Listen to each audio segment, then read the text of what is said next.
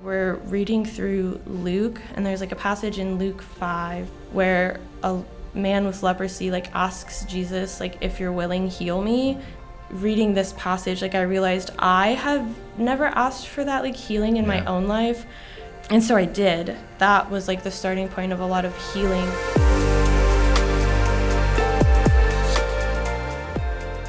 Thank you for listening to the Collective Church podcast. Collective is a church for the rest of us, which means if you've never been to church, walked away from the church, or are struggling to find a church to connect with, you belong here. Every Thursday, we are sharing a new episode in our Your Story Matters podcast series.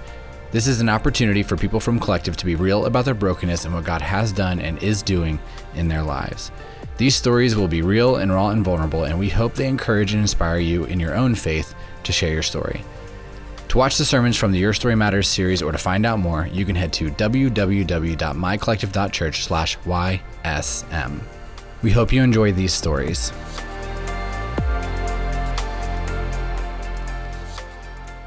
Thank you so much for listening to the Your Story Matters podcast, a podcast where people from Collective uh, share about uh, the highs and lows of their life. They talk about their faith. They talk about their experiences with God, the good and the bad.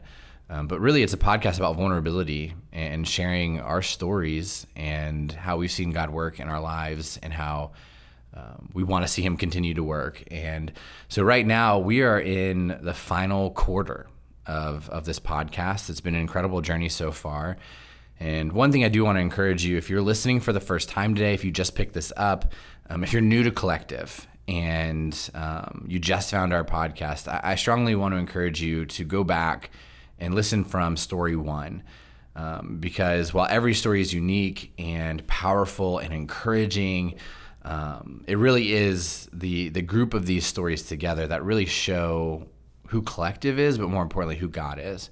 And so uh, make sure to jump back, listen to this one first, but um, make sure you, you create time on your way to work, you create time on your morning walk, Uh, you create time when you're doing dishes and you don't want to hear, hear your kids screaming in the background to to listen to this podcast and hear stories of real people that you can see worshiping with you every single Sunday. Um, the people who share on this podcast are not uh, mystery people. They're not uh, people that we reach out to because they have something important to share. It's just people that uh, chose vulnerability and, and are leaning in. And uh, I'm really excited as we continue in this series today because I have Uh, a couple with me who I've grown to love and really enjoy being around. Mitch and Kaite, thank you guys for sharing because your guys' faith is, is just so tangible, and um, I think it relates really well to a lot of people listening today. So uh, if you're listening today, you're in for a treat, and we're, we're excited that you're going to uh, go on this, this ride with us today. So uh, Mitch, we're going to start with you. Same question we start every podcast with. Uh, what was your childhood like?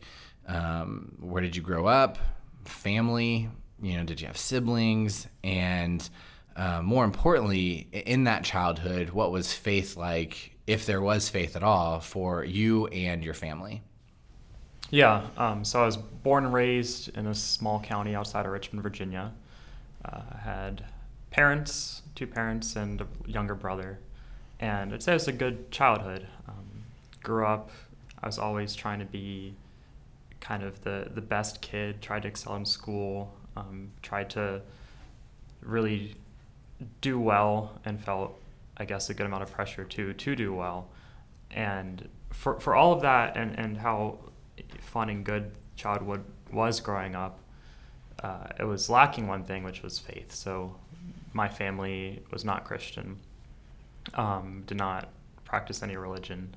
Um, when I kind of got older, they, you know, I asked them about it one day, and they said, like, "Hey, when we die, we die is what we believe." Wow. And yeah. um, you know, a very scientific, materialistic, like, world approach without much spirituality in it. And you know, at the time, it made perfect sense to me. Um, and they said, uh, "This is something some people believe, and they get a lot of like joy and value for it, but like for us, we don't." Um, and Uh, one thing I found kind of interesting looking back is that they actually they took me and my brother to church um, for a few weeks, and they're like, "Hey, this is what it is. This wow. is what other people believe." Wow. And um, but it's just not for us. Uh, so that's really how much of my the beginning of my life was up until high school. And kind of as high school was starting, I had, you know, some issues making friends. I, I was an annoying kid. Um, I was not probably the kindest person. I I cared way more about school than really like building friendships sure, and relationships sure. yeah, and yeah. just kind of all that. And um, in retrospect, I didn't think about it much at a time, but I had like my four closest friends in elementary school. They all moved away to like other states. Yeah. Um, my really close friend in middle school went to a different high school. Uh, and that kind of just made that transition difficult. Um, as well as all the feelings as a teenager, um, yeah, mad at the world, emotions. It sucks. It sucks. It's not great. Yeah, uh, you know, um, and, and kind of all that. But you know, started listening to like grunge, alternative rock music. Yeah, I'm into that. That's yeah, cool. Sure you can relate. It helps. It helps. It does. yeah. It does. Um, but kind of hit a point in in high school where I was trying to figure myself out more. Um, started to make some friends on the track team. Uh, that I've stayed close to this, to this day. Uh, and one of the things that happened is that they invited me to church. Wow. Uh, I had a few of my, the friend group I was in, a handful of them went to church.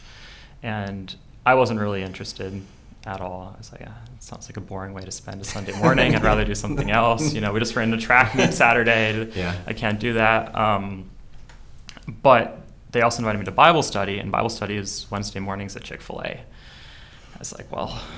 all my friends are getting Chick-fil-A in the morning. I yeah. can put up with Bible study for yeah, that. So it was a good bribe. Uh, that's good. I'm going to take note of that. Yeah. It's good marketing. Yeah. Um, but but I went, and I kind of, I was also taking a philosophy class in high school, and I was really trying to explore, like, what is the meaning of life? I It kind of connected with me even that early that there's got to be some point to something, otherwise you fall into nihilism. Like, yep. why am I doing this? Why am I doing anything? Yep. Um, what is the point?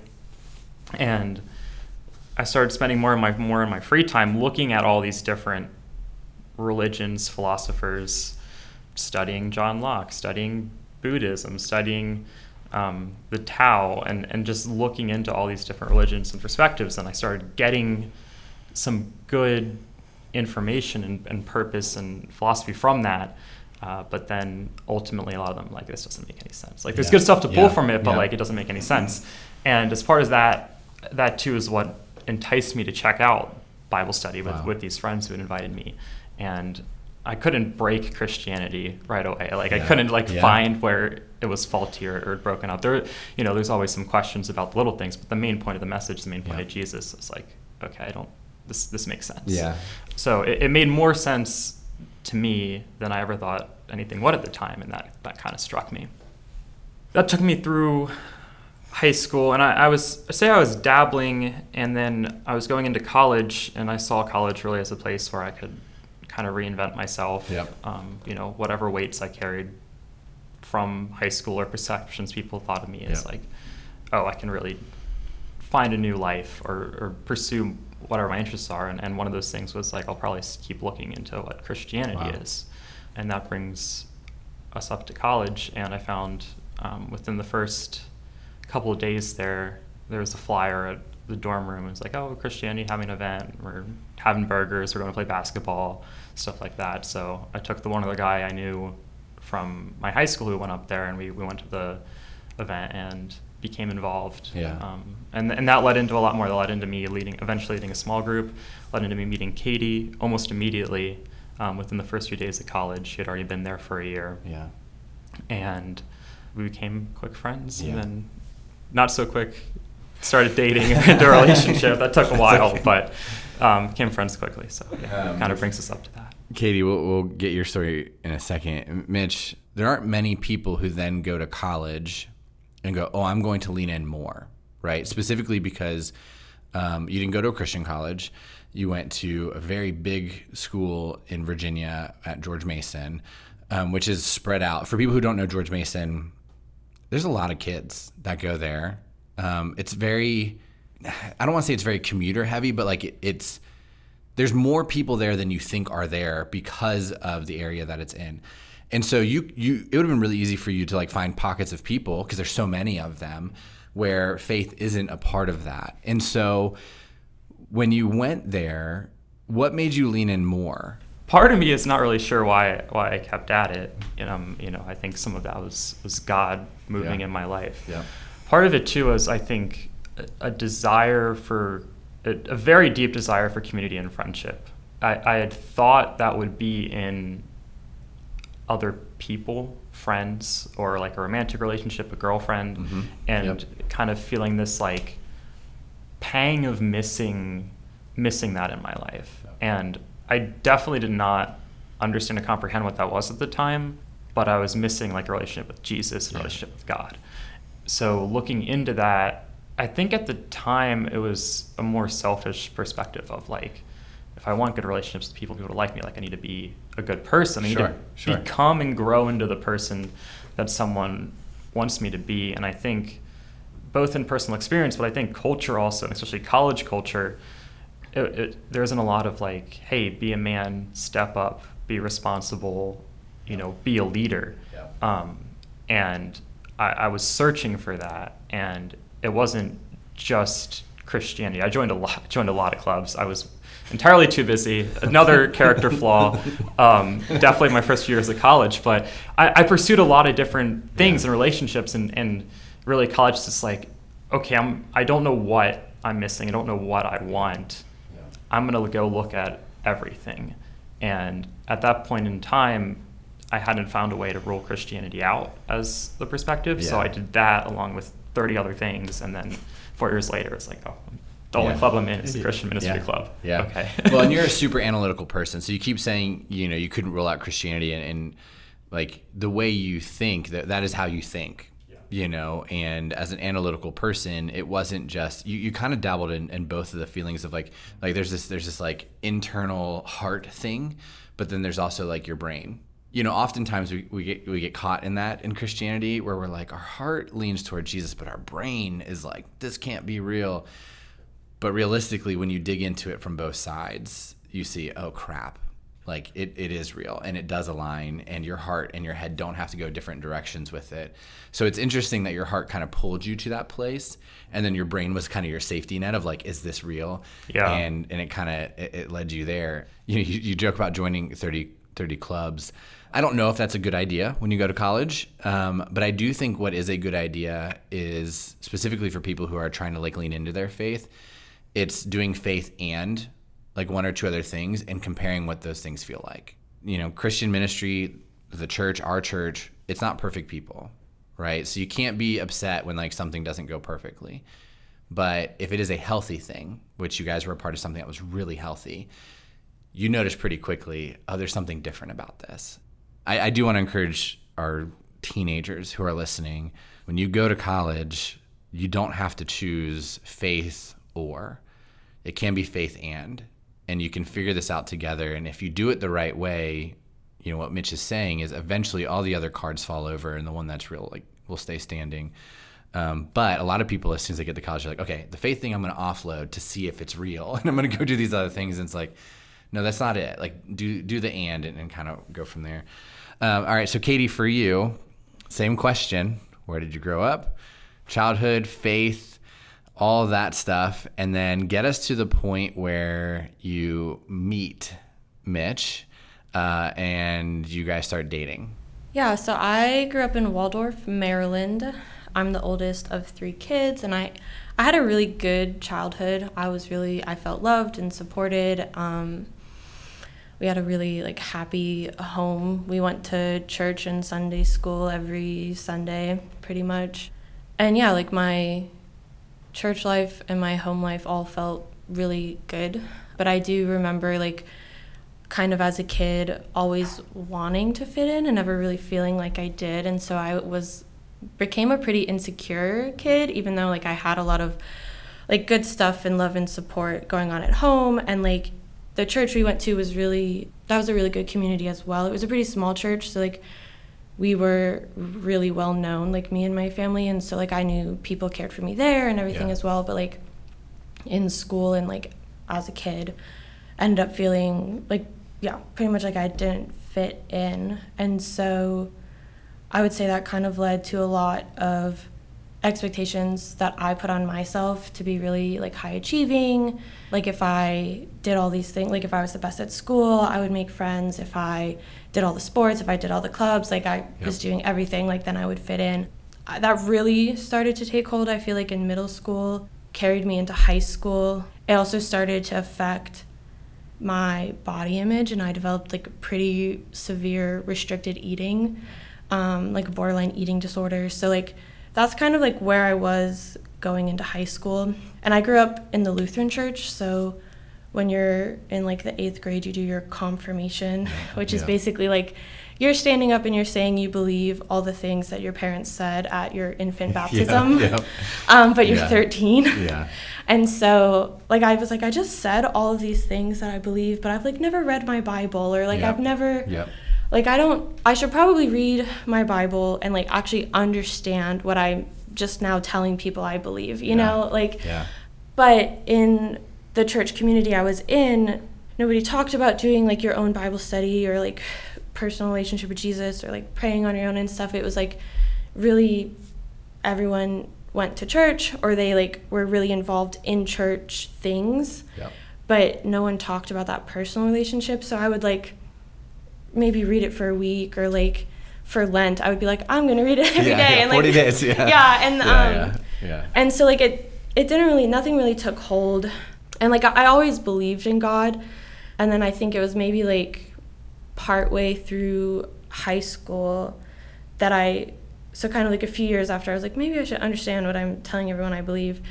I felt like there was something missing, like there had to be more to faith than what I was like seeing. Sure. But I was I was super involved in church. Like I, I did the youth group. We still went to church and Sunday school on Sundays. I worked in the nursery. I like served. They even had like a youth position on the church council that I did for like what? a year. Yeah, that's youth so liaison. Dangerous. That's so dangerous. you that's really cool. ha- no, you really that's had cool. no voice. I don't. Yeah, yeah. Anyway, anyway. That I mean that is cool. I'd be terrified to have a student be like, you know what we should do. And like around me, like that's. that's how people, like all the people I knew that were really strong in their faith, like that's what they did. They yeah. just like were super involved. And so I was like, I feel like there has to be something more, but I'm doing all this stuff. So like, I don't know what's missing. So I just kind of kept doing what I was doing, kind of like feeding it with like high achieving, like really feeling like all these perfectionist like expectations and tendencies. And that's kind of where I was going into college as well. Senior year of high school was really hard, growing apart from some friends. I had put all this pressure on me to get college completely right. Like I had to pick the right college, I had to pick the right major, like couldn't get any of that wrong. So that was like a lot of pressure. And then um, that summer right before college, I had kind of lost two more friends that were kind of like, we can't be friends with you going into college. And like, wow, that that was like all I got at the time. Like a few months into college, the guy I'd been dating in high school, we broke up. And then like I had started to make some friends in college from my orientation, like freshman orientation yeah, group. Yeah. And then like they started dating, so then they also kind of like fell away. So I'm like a few months into college and I, I feel really alone. Like all of my high achieving perfectionism, eating disorder, like all of that is still going on. Yeah.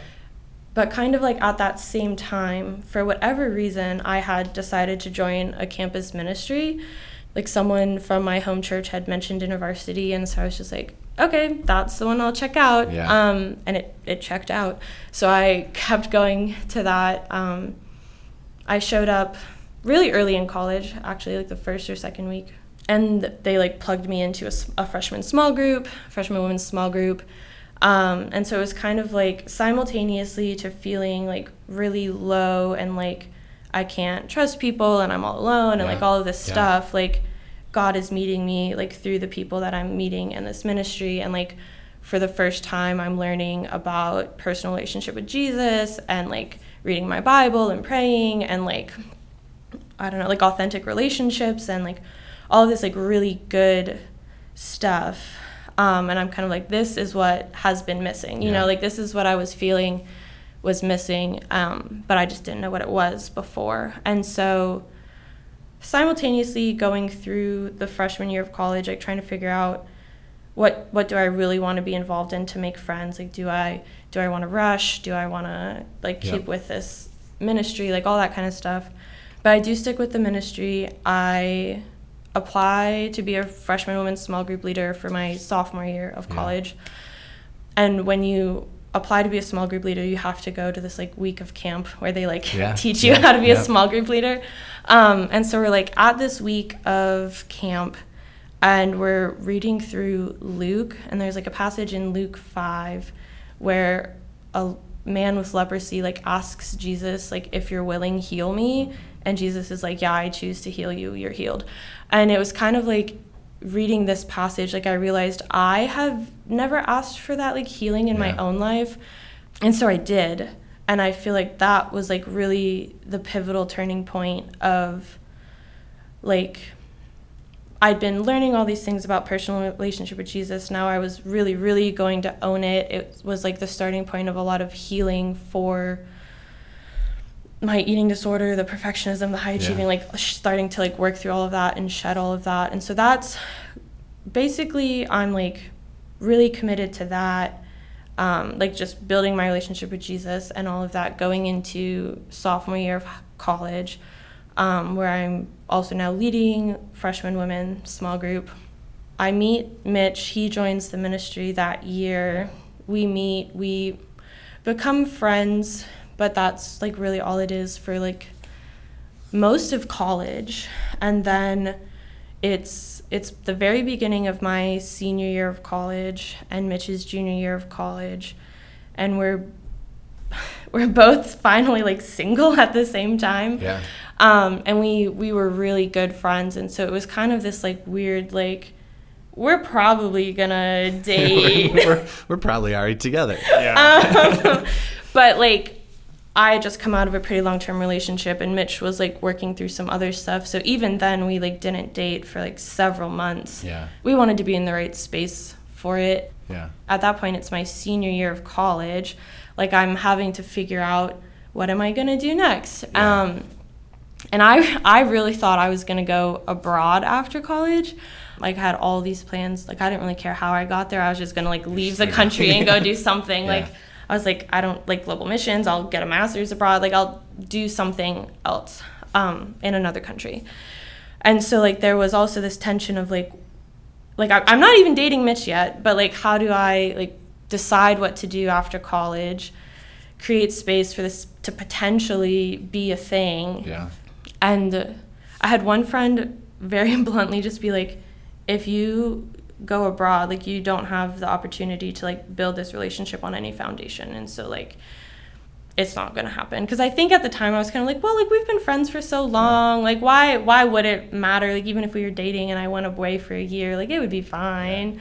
Yeah. Um it probably would not have been. I was like, fine. No, there's no way this, I'm over here like, thinking like there's no way this would have worked. It's just analyzing it and going, no, the data says no, this isn't it. Um but what was really key was that the the ministry we're in does, like at a national level, does a global missions conference every three years. And it was that they do it like the week between Christmas and New Year's.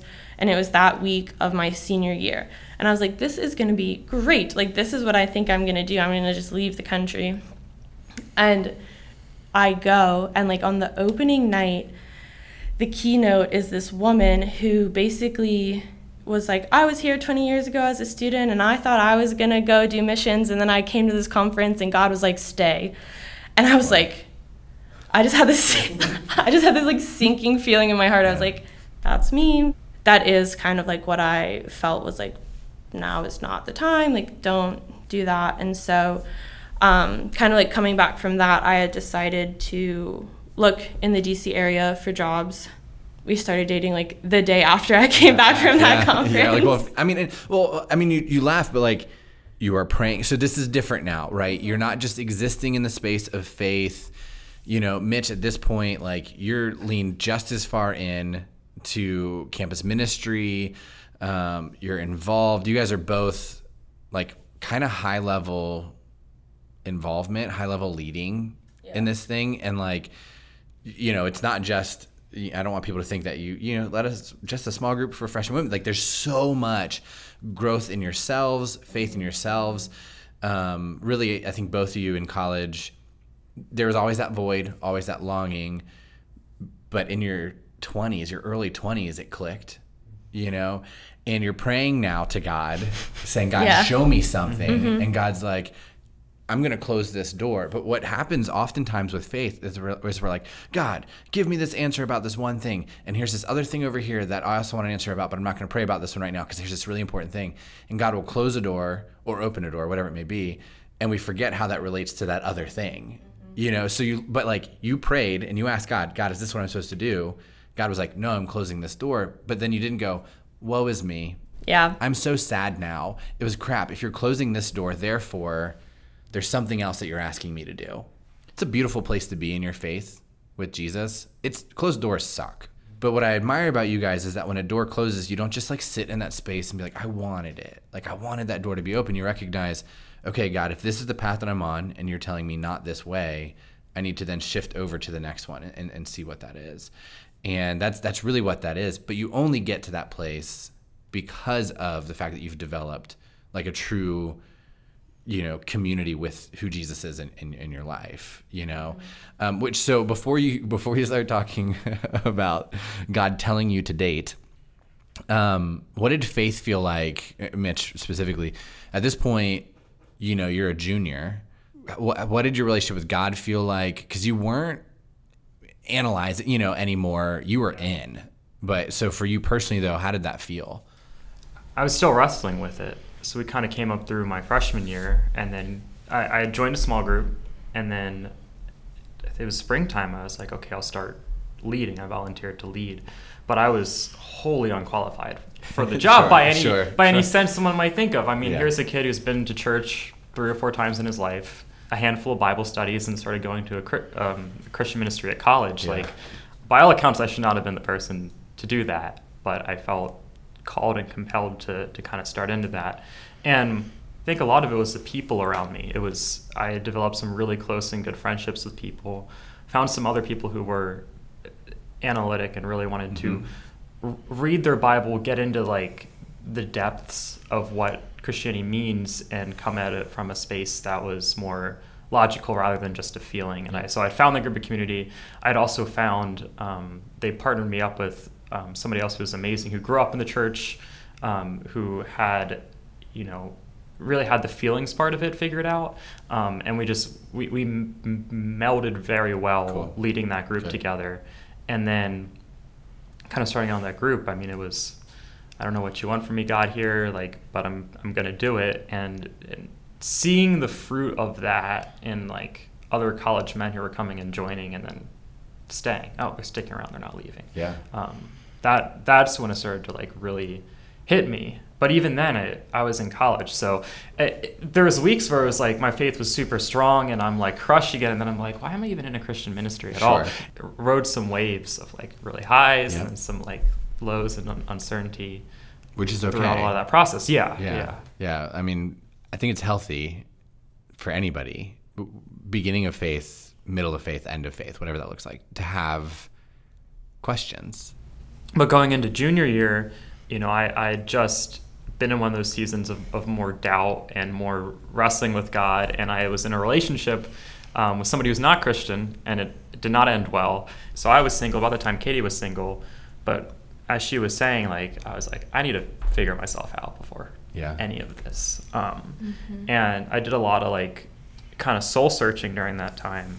And I had taken the Enneagram, yep. and I was I thought it was an Enneagram two, and like serving and caring for people. I'm a three. Interesting. I was just trying to be yeah be a, I was being a three of being a two. I was trying to be like the best two ever, absolutely achieving uh-huh. at it. And I was realizing this part of me that I was like, oh, I'm, I've kind of got this backwards. Like, um, I'm trying to not fail ever, yeah. um, and. You know, here are all these ways I failed that I'm realizing that hurt in me. I was kind of waking up to a lot of that, and I was I was also waking up to the per- portion of like, now I actually know and have a relationship with God to some degree. Um, I've been leading in this ministry, but I'm still trying to derive value from relationships with other people, yeah. whether it be a girlfriend or, or friends, and derive worth from that. Yeah. Um, and it, it was really a point where I stood up in my life, and I'm like, no, like, I, I love myself. I'm happy with myself. Like, I am valuable. Yeah. Um, when I was saying that to God, it kind of felt like he was with me. He's like, oh yeah, you're you're stepping out of the nest now. Like yeah. you're realizing like you're you're good, you're valuable, like here you are. It's like cool. And then it was like three days later, Katie's single and we started dating. yeah. It's like I've, I've been wanting this for so long, but as yeah. soon as I was like, I don't need this anymore. You realize that your value doesn't come from yeah. that. Yeah. And then it was yeah. like within it was immediate. Yeah. So you start dating. For both of you, you've had other relationships in the past. From the get, does it feel different? Or, you know, does it just feel like, oh, we're both single and we enjoy each other's company, therefore we're dating? What what was that like when you guys first started dating? Because it, 'cause it seems like, from the listener's perspective, the on-ramp feels like a really good on-ramp, mm-hmm. right? You're praying to God, God closes the door. You're trying to find value in other people, God says, don't do that, find it in me. These light bulb things happen, then you start dating. So it feels like, hey, this is going to be good. Is it? Yeah, yeah. It's easy looking back to like see the on-ramp at the time. Yeah. You know, you don't, sure. don't really notice it. But yeah, it was a good start. I mean, so that was also the only time in a relationship until we got married that we were in the same place. Like I had dated people from church, but like I think this was the first relationship we both had where we were like embodying Christ and like yeah. really like leaning in and pushing after it. So it was a really good start, but then I graduate like four months later yeah and I move an hour away to Frederick, August of twenty nineteen. I don't know anybody here. um I've never even really been here. I got a job on Fort Detrick, so the only thing I knew about Frederick was Fort Detrick, and that's yeah. Anthrax. Yeah, it's like that's, it's not a great like. I was like, this no, no, no. is gonna suck. The, the jewel of Frederick. Well, that and like I'm from Southern Maryland, yeah. so as far as I'm concerned, Frederick is Western Maryland. There's nothing going on in Western Maryland, but yeah, I didn't know anybody. I pretty immediately didn't really like the job I had accepted. I didn't really like the housing situation I was in, like, but I knew from college like how good small groups were. Um, and so I knew that I wanted to find a church in Frederick that had small groups, um, because I was like, that's that's how I'll actually meet people um, and get to know people, was just Googling churches in the area. Again, I don't know anybody here. Yeah. I don't know anybody from here. Like, no one is telling me anything about Frederick. And I, like, narrow it down to two. One of them puts their podcasts on Spotify, yeah. so I can listen before I go, and that's Collective. Yeah. Um, so I listen a few times. So I, I come a few times. Um, most of the time I come alone. But I, I do sign up for a small group, like the very first week that I'm there. But I, I had a lot of trouble connecting at first. Part of it was I moved here and I got really depressed. Yeah. And so it was like taking everything in me to show up to these events. And so like I just didn't have any more energy to do the like talking to a stranger part, you know? I would spend like Monday through Friday like going to this job that I wasn't really liking from the beginning, coming home and sitting alone in my house yeah. until I went to bed, and just like doing that like every day for five days. But then my community that I knew, like a lot of them were still at Mason or in Fairfax, so I could drive an hour yeah. and be with my friends. I could drive an hour and be visit Mitch and stuff. And so I also wasn't really here to be connected either. yeah. Well, and you also didn't think you'd be here long term. I yeah it was yeah it was like the position I accepted was a two-year term limit, so yeah. yeah. Yeah, so when you know there's a there's an end to it, it's easy to say, well, it, two years doesn't sound like a long time. It it, it is. Two years is, because a, a lot, mm-hmm. for you guys know, a lot happened in the next two years. You yeah. know? You were twenty-two mm-hmm. at the time. It is very, very hard in every church for people college and post-college, immediately post-college, to connect in a church. You know, when you're in high school and middle school, there's all these things just for high school and middle schoolers. There's this extra thing, this special events. Then in college, if you lean into the faith, it's similar. It's just for you. But then all of a sudden you you leave that space and you head into a church, and it's it's and this is national. For people in their young twenties, it's what is my place here? And it's it's yeah. it is so, so, so tough. And I, I knew from small group and college like what I wanted, and I knew like what really good community felt like. And so that that also made missing it like even worse, like yeah. so much harder to like be here and be trying to find that, and like not able to for a while for like a host of reasons. Yep. Yeah. Yeah. And that's any this could be a whole other podcast, like how do you kind of move through life, whether it's moving physically moving or you know, life changes and stay connected to faith, because so much of it has to be personal. So Mitch, for you, you're still you're still at Mason, you're still plugged in. Take us to the point of graduation and what comes next for you guys, because obviously everybody listening knows, you know, Katie, you just mentioned it's twenty nineteen, fall of twenty nineteen when you move up, and that's like every podcast we're like, and then the fall of twenty nineteen, and everybody knows what happens next. But for you guys, like, take us through your senior year, and I guess take us to the point of COVID. Summer or summer going into senior year, Katie's now working nine to five. I'm still doing college hours. I turned twenty-one late, so like I yeah. was like ready to party, enjoy my senior year. I'm now at this Christian ministry that is awesome, but now I'm missing, you know, mm-hmm. my favorite person mm-hmm. who's no longer at any of the events. Well, um, and I think what's important too is like we had also agreed, like I didn't want Miss Mitch missing senior year of college to come see me all the time yeah. too, you know, and yeah. so like. There's there's that kind of playing into all of this at yeah. the same time of like there's certain things you only get senior year, and so like him making sure he has time to be present yeah. in that. Yeah. yeah, but I was enjoying senior year. I mean, it was, it was great. Um, I go see Katie. We're now in this point of relationship where we're long distance, and now that we we see each other, we're one hundred percent with each other. Yeah. Then we move into next year in January, and before COVID hits, everything in my life was going well. Um, but then I lost my grandmother to cancer. A cousin and a family friend of mine um, who were both younger than me also passed away. I got pretty sick, which I think might have been COVID. I was feeling burnout in the Christian ministry. The guy I was partnered with to lead my group had graduated early. I was with somebody who was used to be one of the group members who, who was great and really good and really strong Christian, but like we just we didn't have that same yeah. connection with each other. And then COVID hit. And I was just home alone, or I had roommates, but I just didn't leave my house for like months. Yeah, it was a tough. Yeah. Yeah, because you finished your season. senior year. Yeah. In lockdown. In COVID. Yeah. yeah, in lockdown. Yeah. Yeah, it was great. We're supposed to have we had a week of spring break, and they're like, we're gonna make it two weeks. We're gonna make it. Th- we're just not coming back oh, to yeah. school. And then it was everything's online, so it was. So you did graduate though, right? I did. Okay. Yeah. Wow. And like, kind of for me, so like it was kind of like around.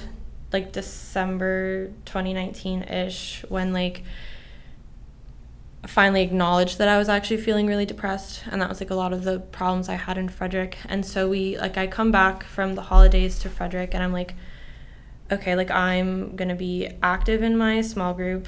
I'm I have to be in Frederick on Sundays. Like that was like a priority that I set, which like made it hard for us too, because like if Mitch has things going on in college, it's usually on a Saturday. Yeah. And so then like if we were going to see each other, it'd be on a Sunday. But then now if I'm like, I need to be in Frederick to go to church, it's putting a lot of the burden on him to come to me.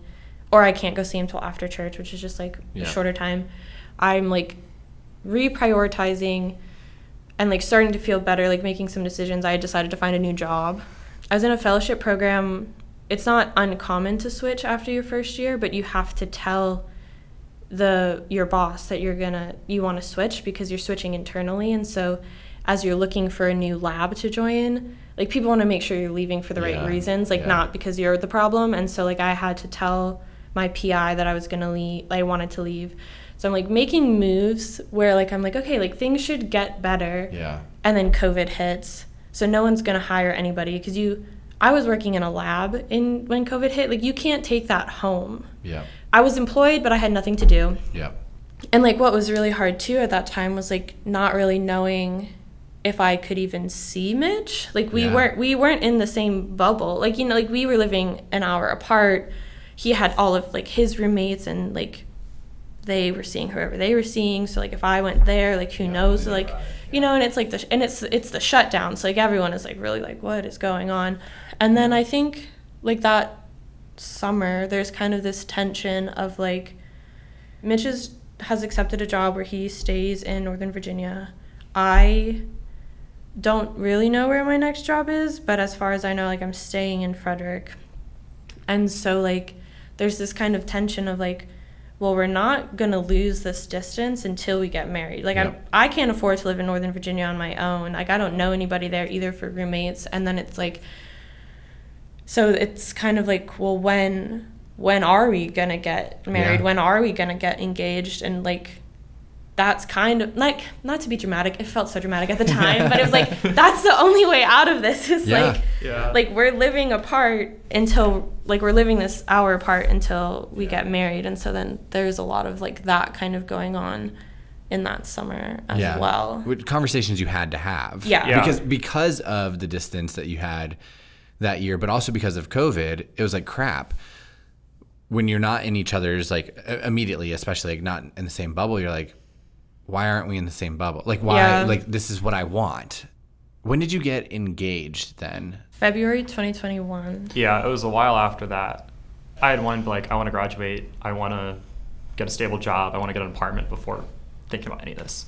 And Katie was like, just just propose. Like, let's just, well, let's just go for no, it. No, no. We agreed that we, we knew at this time that we wanted to get married. Yeah. We just yeah. didn't know the timing of any of it. And oh. so I was like, there's no reason you can't plan the wedding. Yeah.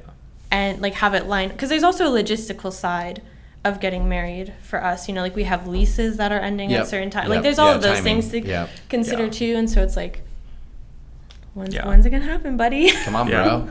Yeah, it's a, it's a lot. It's all this magical when you're lining up leases and stuff. Yeah. Like, oh wait, yes. no, this is yeah, the yes, world yes, is a much more yes, real place yes. than everybody you yep. see in the movies. Yeah. Um, oh, and it never works well. Yeah. Ever. And it didn't. It, and it can't. But kind of before all that, and, like, you know, I'm graduating college. I mean, I think this is the girl I want to marry. And then um, thinking through all the things, like, Katie always wanted to go abroad. I don't want to hold her back from that. Like, I want sure. her to live her best life that she wants to pursue. Like, it looks.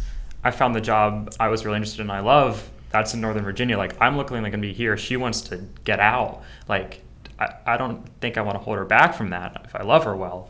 Yeah. Um, and then also it's too, it's like, looking at my own life, I'm like, well, I also really value her. Like, do I really want to stay? Like, everything's lining sure. up for me to be in this place, friends, career, whatever. But, like, ultimately, like, what matters the most in life, yeah. you know, and, and that's God. And then in this desire for, for like marriage and a family um, mm-hmm. below that. And I'm like, well, if I have my priorities straight there, like, how am I lining up the rest of this? Yeah.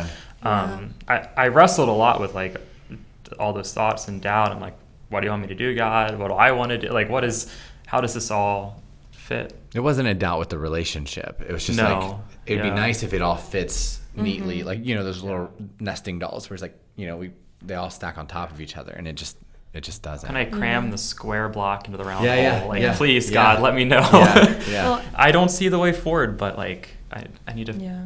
trust yeah. you and hope it works out. Yeah. And there was, like, a lot of family expectations yep. working through too. Like, we were twenty-two having these conversations, and none of our neither of our parents got married anywhere near that young, and so yep. there's, like, a lot of that. Like, how do you have that conversation? But you guys got engaged February of twenty twenty-one, but that's still, like, you know, the engagement still wasn't, okay, everything's solved. Well, get us to the wedding, and then let's talk about what it's been like since then. We pretty much dive straight into wedding planning. I wanted to get married in the fall, and so it was like, okay, that's like seven months, or yeah. that's like a year and seven months, yeah. so we're going to do seven months. Mitch has a lease. We both have leases that end in summer, though, so Mitch... And Mitch's landlord wouldn't extend his, so he moves to Bethesda in June. Okay. Um, and we kind of just, like, looked at a map, um, and I was working in Rockville, supposedly still going to end up back in the office at some point, and Mitch was working out in Chantilly, and then I was going to start a master's program in Baltimore. Yep. And so, like, if you look at the map, that was in the middle. Yeah. And so we yeah. just kind of picked it. I guess this is, like, spoiler alert, but it never really occurred to us that we wouldn't be able to find a church there sure. or anything. Like, we just kind of assumed, like, things would work where we moved. I do want to say this too. It wasn't that it wasn't a thought. Yeah. Right? So, yeah, so I don't want yeah, people to be like, yeah. what do you mean master's program and two jobs and you picked a place? Like, faith and, and, and church and, and doing this together was absolutely a huge priority for you guys.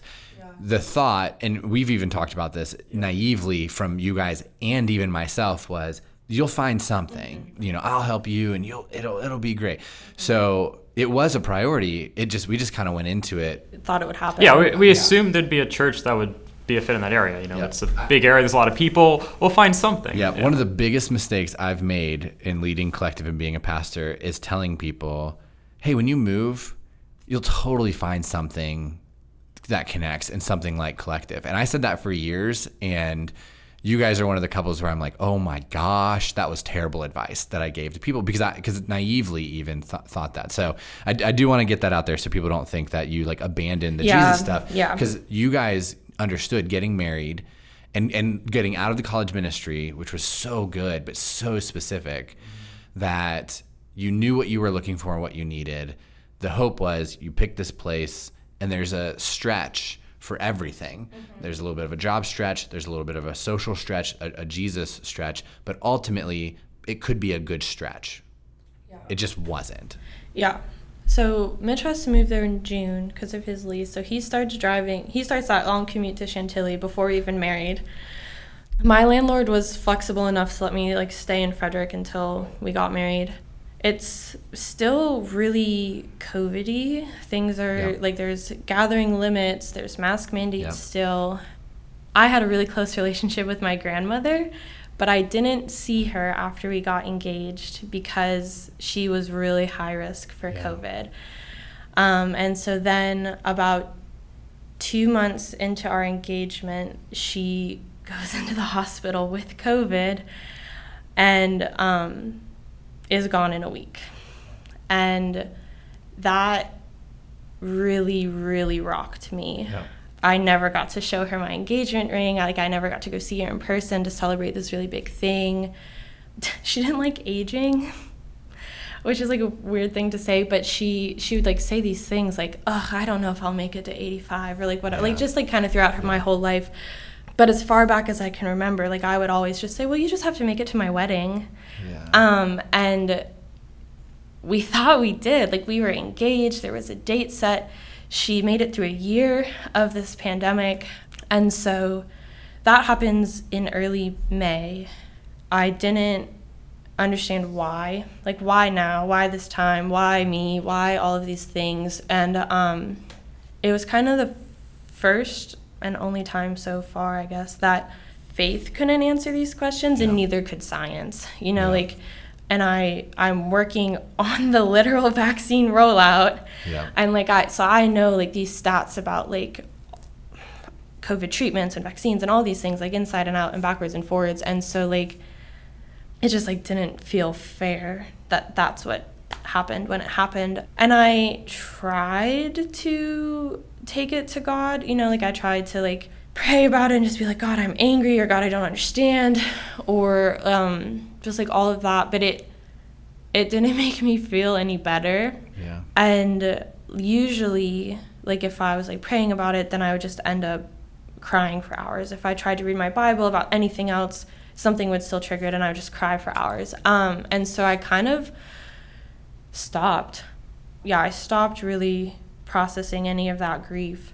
For a lot of people around me, like they had never experienced grief to that degree, so they didn't really know how to care for me. They were doing their best, but also like it happened a month ago. Like people, yeah. other if it's not you, like you forget, or yeah. like you don't forget, but you stop yeah. checking in. And so like what ended up happening was I really, really compartmentalized my faith, you know, and so like.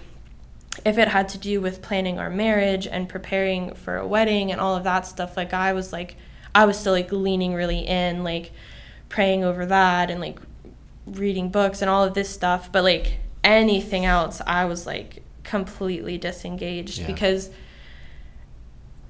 it it didn't make me feel any better. And I didn't know how to keep telling God, like, why, why me, why this, or those kinds of things when it just... would lead to being overcome with grief yeah. and triggering it. And that's one of the complicated things about grief. And, and um, we were really lucky to have a grief counselor on the podcast, but then also share at Collective. And it took us too long as a church to talk about grief. And, and I and I know people are like, no churches talk about grief. And it's like, cool, we're not no churches, we're Collective. People talk about grief as a process. And then Karen's like, no, it's a it's a state of being. And it's hard because you think I need to work through this grief, and you have to, you do have to work. You can't, you can't not sit in it, But the work is like, what am I grieving? And and you were grieving the loss of a grandparent that you loved, but you were also grieving that she wouldn't be at the wedding. You were also grieving your future expectations that she would be there when these milestones happen. You also were grieving not having the opportunity to say goodbye. Like, grief is so layered that we focus on the loss. And that's why I'm very thankful when Karen shared, like, hold on, loss is grief, but like, it's not just the loss of a person, it's the loss of everything else that comes with that. When Lazarus dies and they're like, he's dead, Jesus, like, it's time to move on. And Jesus weeps anyways. And so going into your wedding in limits, you guys were also getting married down in Montgomery County. Yeah. So the rules kept changing. And then that summer of twenty twenty-one is when things kind of like felt good and everyone was like so happy, like, yeah, this is great. Yeah. But I work in public health. I knew what was coming, yeah. and I knew we were planning a fall wedding, and I knew it was going to pick up again in the fall. I didn't know when. Yeah, I didn't know when, but I knew it was going to. Like, that's just how these things work at the time. Um, and it's actually, it's not funny, but people were like, stop being so pessimistic. And I was like, it's it's what's going to happen. And it did. In August is when one of the, I think it was Delta, started picking up, and we were getting married in Montgomery County, and so that was the strictest county. Yep. And so we we never knew like what it was going to be until it came down to it. Like, we had we made like ten guests lists, yeah, like ten, twenty-five, yeah, fifty, so that like if we were thrown into that, like the emotion was already taken out of it. We could just be like, okay, this is what here's we said was fifty. B, yeah. yeah, here's yeah. what we said was twenty-five. It ended up no gathering limits. There was a mask mandate in Montgomery County, but... During your wedding? Yeah. You just didn't have to have it on if you were eating or drinking, and it's a wedding, so huh. everyone is eating and drinking. Totally forgot about that. But there was technically... And we were outside. We were outside. We were outside. Oh, yeah, yeah. We were outside for a lot of it, um, and then like during the reception, you were eating and drinking, so you didn't have to have it, but there was technically one in place, but no gathering limits. So that that was good. But yeah, like our... We, we got there. It was really... It was a really good wedding. It was beautiful. It was really, yeah. It, um, yeah, I'm underselling it. Was, it. it. No, I mean, it. For all that you you guys went through, it was so peaceful. Mm-hmm. It, it felt, I mean, oasis, right? Like, it's it's this, it's crazy to me to think that you guys got married during the like the COVID season. I I, I know it was, obviously, if I if I sit and think about it, but it, it was a respite. Like, it was. It was all, it really what it was, it was all the hard things that you had been through were gone for a night. Yeah. I remember for me, it was cool because I got I got to do the wedding. It was beautiful. And one of the conversations that we had that night was, hey, I don't know where you're going to end up, but I'm seeing now all of it. And it's like, I, you got to figure this out. You know, you got to lean into this because there are people there that you had served with in ministry, who'd served under you in ministry, who'd served above you in ministry. And just like the things that you guys were searching for, that purity of like what God had done, like for that night, you like felt all of it. But, you know, doesn't necessarily change things, right? So you guys do get married, beautiful wedding. It's the fall of twenty twenty-one. Things are getting a little bit better. T- tell us about the last few years. So I got the road of the distance, and then, you know, well, when we used to see each other before, I'd spend one hundred percent of my time with Katie. We'd only do everything together because we had that, like, little time, and now I have one hundred percent of my time to spend with Katie because we're living together. And, yeah. you know, after a few weeks, I'm like, I need a break. Like, I yeah. need some time for myself. Yeah. What does time for myself look like? So mm-hmm. we had to navigate and mm-hmm. find all that out because I'm like, am I feeling selfish? You know, what's going on? I'm like, oh, no, we just... you don't spend all your time with the person. Like, you spend a lot of your time, but like you need yeah. you need your own time to spend with God sometimes. You need your own time to pursue your own hobbies mm-hmm. and activities yep. and things. And um, we're in very opposite situations where I'm the extrovert working from home yeah. and he's oh, the yes. introvert working yeah. in the office. Yeah. So like Mitch gets home from work and he's like, I need hours to decompress. And I'm like, a person to yeah. talk to. Yeah. Yeah. um, yeah. It was like, yeah. Yeah. So we're like figuring out how to be married, basically. Yeah. We are trying to find a church in Montgomery County.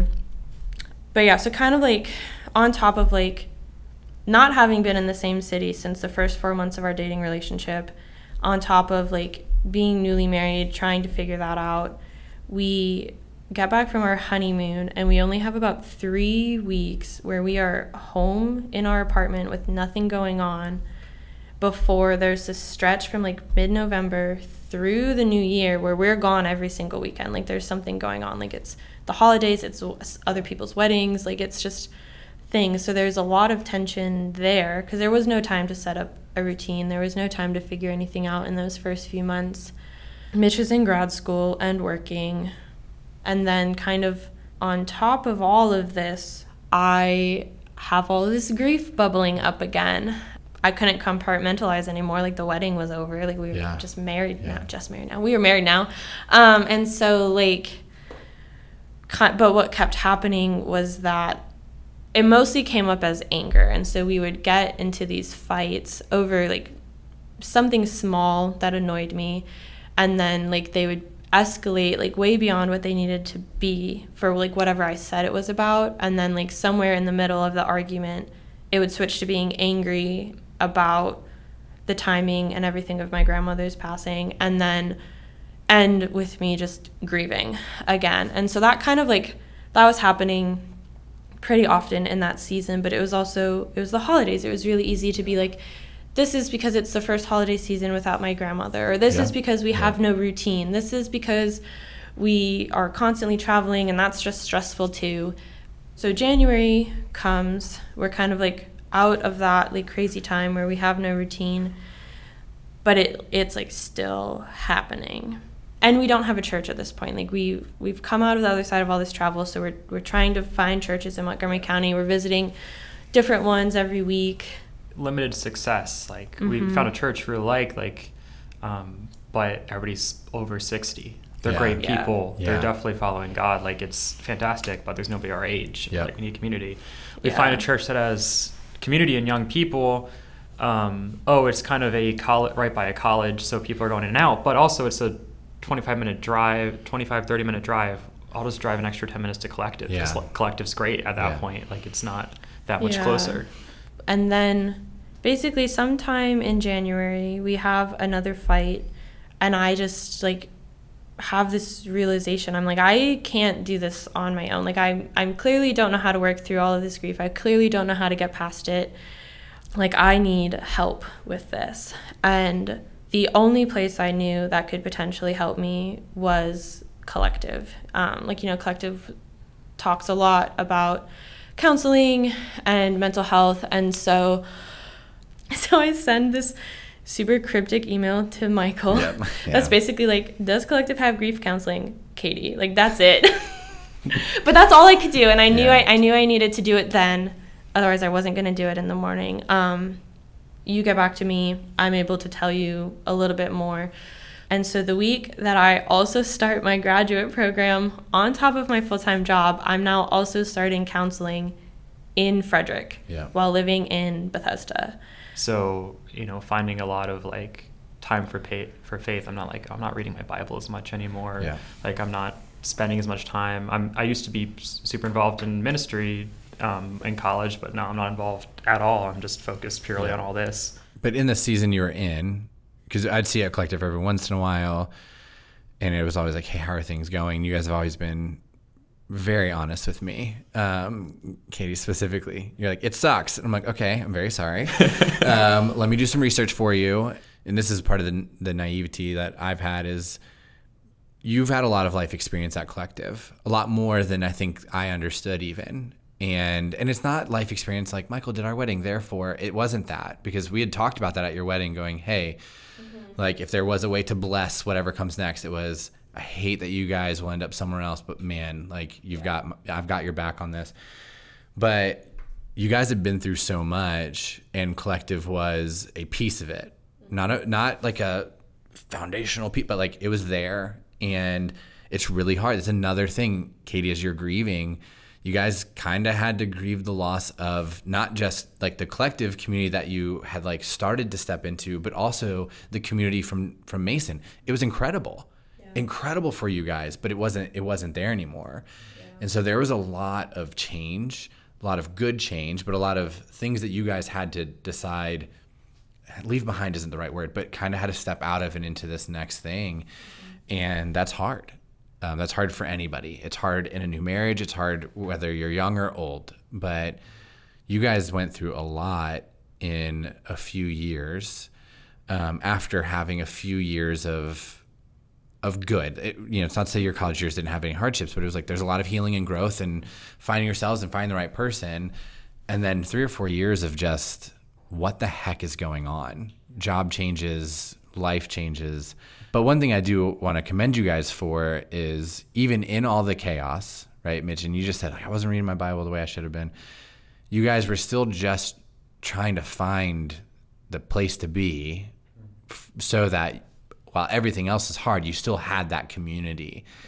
It just happened to be that it wasn't easily found, um, which kind of led to now, which is what is happening now in your life. Yeah. Well, so- Eventually, we gave up trying to find a new church around us, and we're like, we're going to make the drive to Collective. Like, we're going to come back um, to Collective because that's where you felt community, and you can't experience the real depth of that community living far away, but at least we can come to church on Sundays kind of deal. Mm-hmm.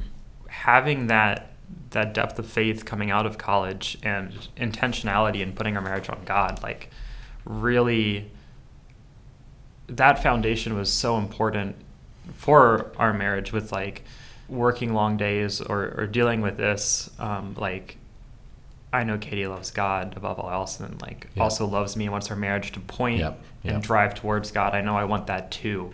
This is going to work. Like, yeah. and it's, it's always coming back to that. Um, and both in, enjoying when it's, like, a blessing and amazing, but also when it's hard, like, yep. we're going to be good. Mm-hmm. Like, yeah. this will be fine. Um, and yeah. so we did a lot of healing, like, things started yeah. to get better. We came back here. From yeah. Bethesda. Yeah. And then started bringing people with you. We did start bringing people with us. Yeah. Yeah. But yeah, we, I mean, we hit a good rhythm. It was, we're still pulled in a lot of these different directions. We're still pretty busy, but like I, we settled into a pretty good rhythm for a while. Good for where we and, were. And, yep. you know, I think we hit a point where like my, my faith had never been stronger in God. And it was kind of around then Katie mentioned like, hey, maybe we should get baptized. Yeah. Oh, yeah. Yeah. Yeah. Yeah. So you did, this is like December twenty twenty-two. Yeah. yeah. Yeah. So like we've been coming back to Collective regularly for a few months now. You did a sermon on baptism. And like I have believed in God my whole life. I have like followed Jesus since I understood like what that meant for a personal relationship. But I had never been in a community that really talked about baptism. And so I had never really thought about it for me. You know, like I was like, well, I, I was baptized as a baby. I did a confirmation. Yeah. Like if it's about a public declaration of faith, I did that too. You know, like, right. so I, I had never really thought about it. And like, kind of like any other time you would preach on it, I would be like, well, maybe no. Sure. Yeah. yeah. Um, and so, but then for whatever reason that, that December, I really was like, you know, like I think, like, we really should do this. And I am an external processor. So basically having that conversation, I was like, we should probably do this. And then like two weeks later, I was like, yeah, I'm ready. Yeah. Um, Mitch is an internal processor.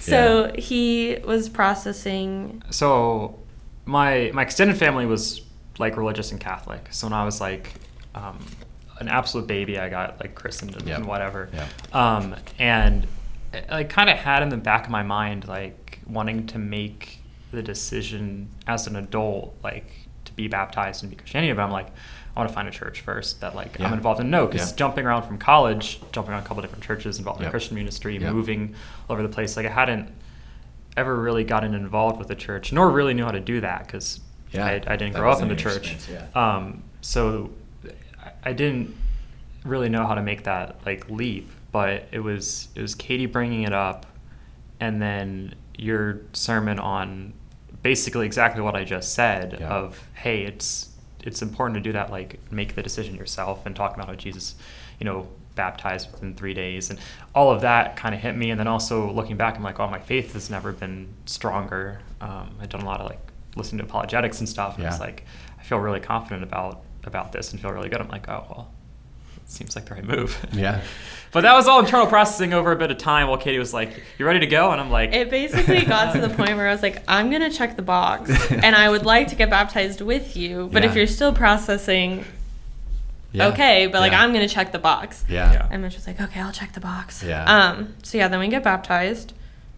It was really just a really cool thing to be a part of. And but the bigger thing, too, for me... And you guys had, like, you guys told me this, but it was like, it wasn't just, you know, and Mitch, you said it, it wasn't just baptism, is saying, hey, like, it's hard right now to be here all the time because we're we're really far away, but like, this is our place. And that was a big deal because you guys have been searching for that for a long time. And this is not the easier option when it comes to life and where life is taking you. Um, but it was like a lean in. And it's a huge next step because you're saying, like, okay, like, we're going to make this work. And that was a lot. It's a big, it was a big decision for you guys. And it was, it was, I mean, I'm biased, but it was awesome. Thank you. Yeah. So we get baptized. We start leading a group. Mm-hmm.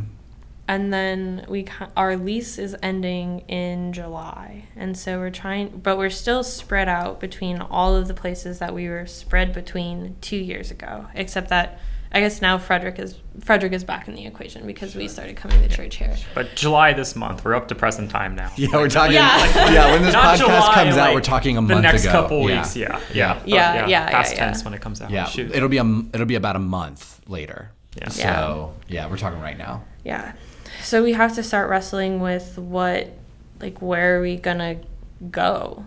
Could move closer to Mitch's job, and just. Hope again to find a church, which we we didn't really want to do that, but we were like, maybe we could research ahead of time, find yep. something that could work. And we our college community is still largely there. Yeah. Um. Well, more so for Mitch. At this point, most of my friends have moved away from the area. We could come up here, which is far from Mitch's work, about the same for me to Baltimore from Bethesda, so it is what it is. Or we could do another year of what we've been doing, um, just kind of being in between everything. Um, but it was, we had a lot of long nights and long debates of just working together to try to figure this out and like, okay, what's best for us, what's best for our marriage, um, you know, what's best for each of our lives, like where we're going to be happy, where we're going to thrive. We started praying a lot about it. We asked some of our friends to pray with us. Yep. And there was this one point where I was like, fairly confident the move was back towards Fairfax, and then my job switched to like unlimited time off, and I was like, oh, okay, the time commitment to Frederick's a lot easier. Wow. And then our really close friends we were going to go move nearby um, yeah. got gifted a parsonage from their church, and they're moving away from that area. We're like, so maybe this is no longer the yeah. move. It's like all these really good things happened that yeah. were like, mm, maybe not Fairfax. Yeah. Yeah. yeah, it was like, yeah, it was like doors closing in like a very good way. Yeah. Yeah. So um, that kind of changed our perspective a little bit. So now we're moving to Frederick. Yeah. yeah. Which which feels really good to be coming back here, being able to actually fully get involved the way that we've been like missing for yeah. the last several years. Well, I'm, I'm biased, but one of the things that you guys do really well is community. And one of the things that's been a passion in yours, one of the things that you guys have skills in is small groups. So as you guys were talking about moving, and, and really like we, I think in general, we often have very candid conversations about everything. Kaite, you're always very honest with me. And but one of the things that you've expressed and one of the things that you guys have been honest about is like it is hard for people our age to get connected. And part of you guys moving back was also saying we want to be a part of this solution. And so what's really exciting for us, and this has been a burden we've felt, and Kaite, you've been a, a big push on this in a good way, is that young adult contingent at Collective. Because when Collective started, it was all young adults, and now we're older, right? Like I was thirty, twenty-nine, thirty when we started Collective. And now I'm not that age anymore.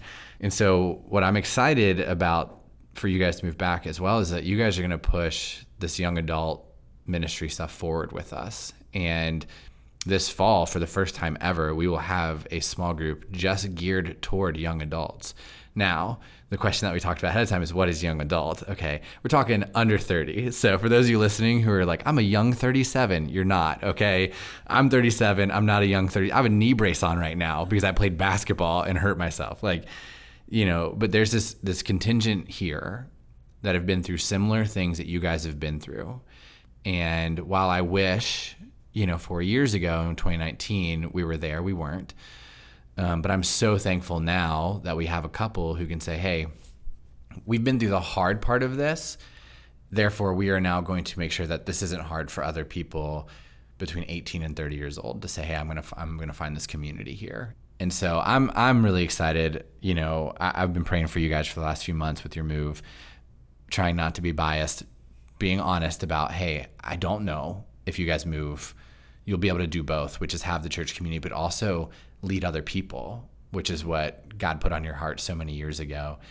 And so, you know, starting the fall of this year, we'll have officially start moving the eighteen to thirty year old stuff forward because I'm not young anymore. So, but that that's what's really exciting. It's not just that you guys are saying, hey, this is the church community, but it's saying we're going to take what God has given and, and really your gifting, because you guys are so gifted when it comes to leading small groups, pairing you guys up, which now, Mitch, you have a partner that, you know, that's not the end of your, your college ministry years where it's like you guys work really well together and seeing what God can do. Um, so if you are eighteen, post high school, really, you got to get out of high school, post high school to thirty, and you're looking for community, uh, after this podcast comes out, it'll come out right, right around the time we're, we're pushing groups.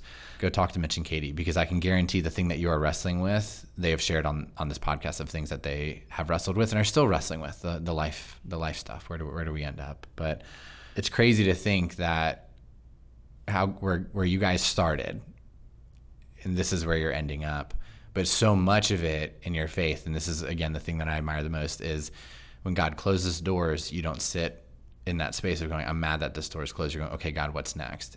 You know, it's you guys choosing to take your story and not just have it be your story, but go, okay, God, what do you want to do with this? Which is really exciting. Um, I know it took us long enough. Like, I get it. Like, listen, like this is something Kaite and I have been talking about for, since we opened the building was, you know, you looking around going, hey, there's a lot of people our age here. And while there are groups and anybody can join any, any group, you being honest with me and sharing, like, it's really hard for us. It's not that we feel like there aren't other people here. It's saying it's really just, it's tough as a twenty-three-year-old, twenty-four-year-old, twenty-five-year-old in the church in general to get connected. And you guys are going, no, we're going to dig that ditch, uh, which is which is exciting. Um, so what does your faith feel like now? It feels good. It feels strong. I, I think one of the things I, I had to learn about faith is that it It, it kind of comes in waves and, and cycles. Like, despite, I mean, how amazing and good everything is going, like, oh, I'm still nervous about a long commute. Yeah. Um, I'm still nervous about being an introvert and being in front of people.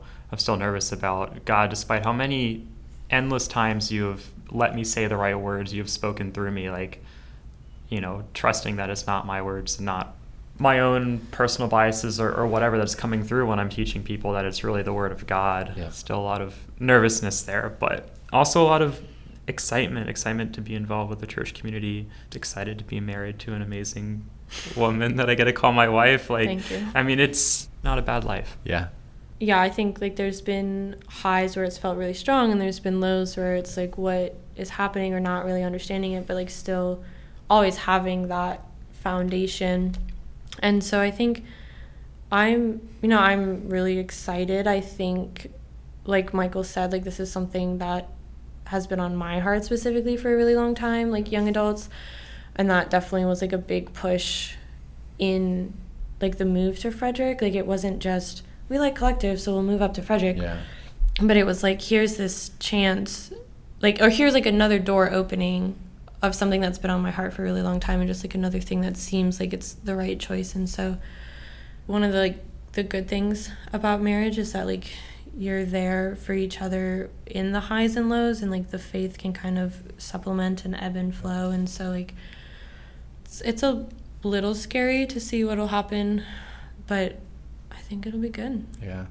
Yeah. It's, it's an exciting new season for you guys. And there are people in their eighteen, nineteen, twenties, like mid-twenties that a lot of their beginning into adulthood or end of, maybe even the end of high school was COVID. Mm-hmm. And and there's a lot that happened. And we're seeing the impact on twenty-somethings who are struggling more with mental health than, you know, what we perceived twenty-year-olds did ten years ago and stuff like that. And so, you know, part of it is like, uh, it's hard existing, and it's hard being young and wanting to love Jesus. Culture's moving away from that, you know, and um, it's cool and wonderful that you guys are going to create the space where people can wrestle and, and find community and not be alone in a place that is very transient, and people are moving here like crazy at the same age. You guys were just a little bit ahead of the game, you know, coming to Frederick, but it's exciting. So let's do this. Um, in light of everything that you guys have been through, if you could share any wisdom or advice, what would it be? Because, you know, the beautiful thing about wisdom is sometimes we learn it.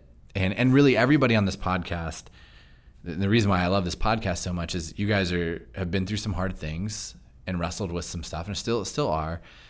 But you choosing to give wisdom is saying, hey, I, I'm I'm fine with being a leader and going first. And he, and here's what I've learned, so that the person listening doesn't have to go through that. Or if they get into that season, they go, I'm not alone. Or they go, oh, I heard this. These people share this story, and I remember how they said they got out of this or how they dealt with this, um, and it, it can help other people. So with wisdom, if there's anything that you could share for people listening, what would it be? And Katie, we'll start with you. Um, you need people, people in your corner, and you need to be in community. Um, you know, I have really, really great friends from college that I still talk to all of the time, and they're really foundational in my faith, but they... they don't live here, you know, and that's different too. Like, they are amazing people that I have, but I also need, I need people where I am, and you need to be in a community where you physically are. I'd, I'd say for me, this calling to be a leader, you know, I, I've, throughout a lot of my life, I felt young or unqualified or whatever for the position. And coming from it, from the perspective of like, you know, it's not anything for me. Like, I don't want the spotlight. I don't sure. want any of this pressure or whatever, but it, it's, it, it's looking at a tough challenge or something you're facing and, and realizing, oh, someone else isn't stepping into that role. Like, let me trust God, um, for him to like bring me into that. And like, it's not, it's not through my own power or anything I figured out. Actually, I don't have to have it all figured out. I just see the path and like, okay, that's the challenge. Like, if no one's stepping into it, like, you've got to.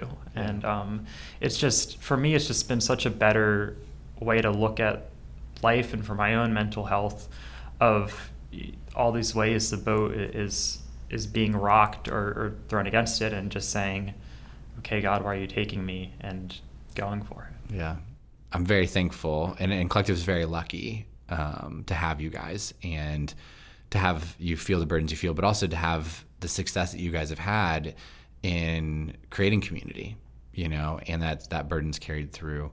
Um, all right, so last question. We always end with this question on every episode, and it's, hey, if there was one verse, a few verses, um, that would be your favorite. Oh, one, so one of the earliest books in the Bible I actually read was Ecclesiastes. Just from that like nihilism teenager spot yeah. in my life, I'm like, yeah. what's the point of all this?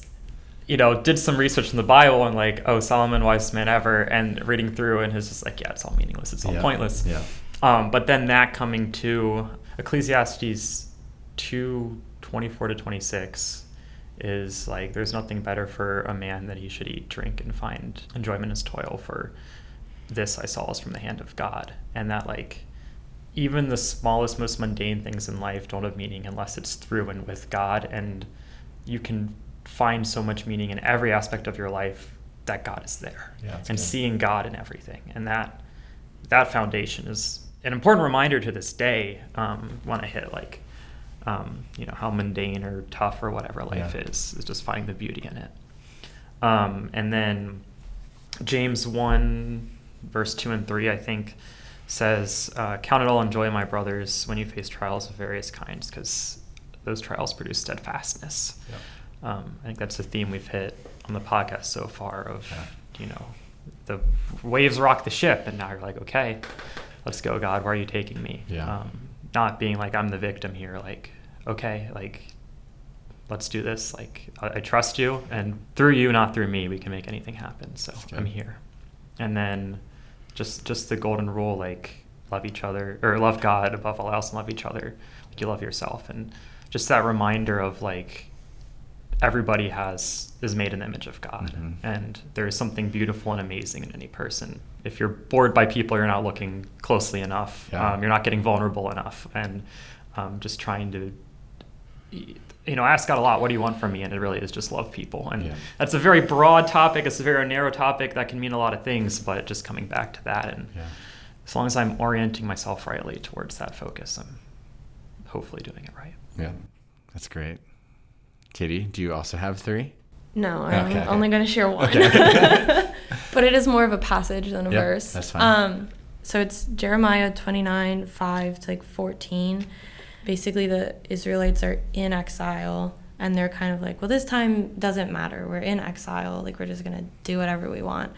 Um, and so they get this letter that's like, no, like, don't waste this time in exile. Like, plant gardens, build families, like, build community, and, like, make the most of this time that you feel that you're in exile, and, like, God will come deliver you back.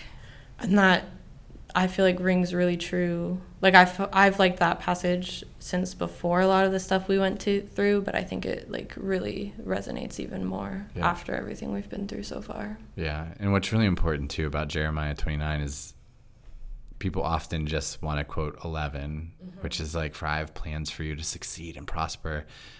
But people don't tend to read the beginning part, which says, hey, I know you, you're in this place you don't want to be in, you know, and I know you're going through something you didn't ask for. And the Israelites, it, it was their fault, but, like, they're in this place they don't want to be in. God's like, hey, like, make the most of where you're at, and then something good's going to come from that. And it's so important in our faith and in the highs and lows and everything that we go through to understand that we might not like where we're at, but if we do what God asks us to do, like, he'll he'll deliver us from it. And I know for you guys, there's still a lot ahead. You know, there's still decisions and choices and career changes and, you know, degrees and all of that in your future. Um, but what's really cool is that you guys are are saying, hey, in this season of life, like, this is what we're going to do. And this is what God's asking of us. And um, I'm thankful for you guys. I am unbelievably humbled that I get to see your life and have been able to experience the things I've been able to experience with you guys. And, um, you know, I say this from time to time on the podcast, Collective doesn't deserve the credit that people give us uh, when it comes to, like, their own health and, and healing it. We just happen to be in the right place at the right time, I think. And, and really has way more to do with people saying, okay, God, like, I'm going to trust you. And we just happen to be a place that exists here. Um, but it means a lot that you guys uh, love this church and would drive very far for this church, um, but even more so that you would actually change your life and move here, um, not just for your own faith, knowing that that's a part of it, but for the faith of others. And I'm excited to see what happens next. Um, again, I'm just going to plug it because I'm really excited about it. Hey, if you're eighteen to thirty and you're looking for community at Collective, you should join Uh, the young adult small group that'll kick off this fall with Mitch and Katie. Go find them after service because they would love to meet you and, and help you get connected and, and dig in and um, find the community that that they have longed for and that they're willing to to dig deep and, and create. And so I'm thankful for you guys. Thank you for your time today. Thanks for your vulnerability and your honesty and uh, just how real you guys are. And uh, I can't wait to see what happens next. Thank you, Mike. Thanks.